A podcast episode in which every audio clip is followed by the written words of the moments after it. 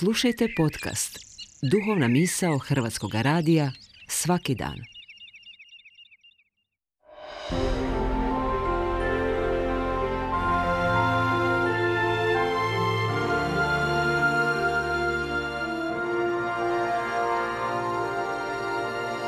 Duhovna misao. Urednica je Blaženka Jančić.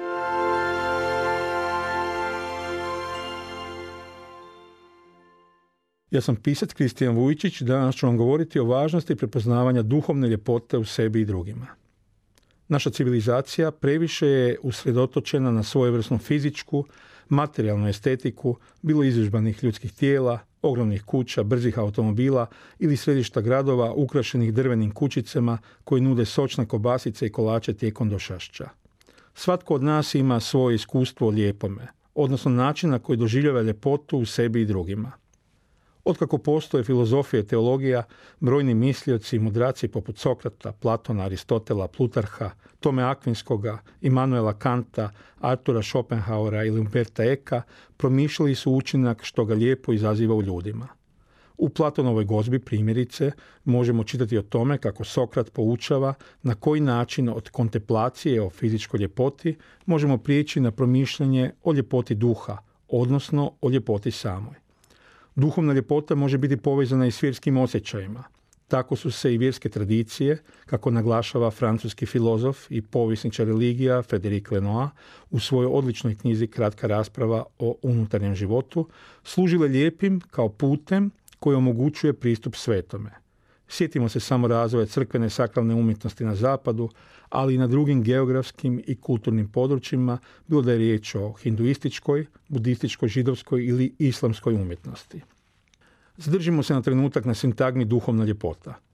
Prizovimo u svojemu srcu osjećaj koji u nama izazvao bezbrižan, miran pogled na prosinački zalazak sunca ili na izborano lice naše majke ili bake. Što nas zapravo privlači u svakodnevnom druženju s voljenom osobom, istinskim prijateljem ili Bogom kojem uopće i ne poznajemo obličje.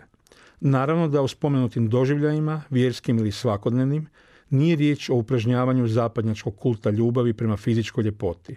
U svijetu, u kojem se na kraju svake godine biraju najmarkantniji glumci, najljepše djevojke ili gradovi s najblještavijim adventskim ugođajem, nego nečemu puno dubljem, smislenijem i na kraju krajeva duhovno ljepšem. Ljepota će spasiti svijet, zapisao je Dostojevski u jednom od svojih dijela. Iako ova misao može izgledati poput idilične zabude, sjetimo se da će velik broj kršćana osjećaj duhovne ljepote prispodobiti upravo Isusu Kristu, koji je, kako volimo reći, spasitelj svijeta. U njemu ne nalazimo nikakvu mjeru fizičke estetike, nego punu bit ljepote duha, jer je osjećamo da je ono što nam poručuje istinski lijepo i smisleno. Iznad ljepote svijeta i prirode, duboko u nama, češće zakriveno, a kad kad razotkriveno, nalazi se ljepota Božih duha. Ako je duh sveti dao život prirodi i ona je po njemu postala tako lijepa, što tek možemo reći o duhovnoj prirodi i njezinoj estetskoj veličanstvenosti. Pročitao sam nedavno da je Anton Padovanski, teolog i propovjednik iz Franjevačkog reda na duhove 1222. izgovorio ove riječi. Tko god se približi duhu, osjetit će njegovu toplinu, a time će njegovo srce biti uzdignuto do novih visina. Pritom će osjetiti, dodao bih, i njegovu ljepotu.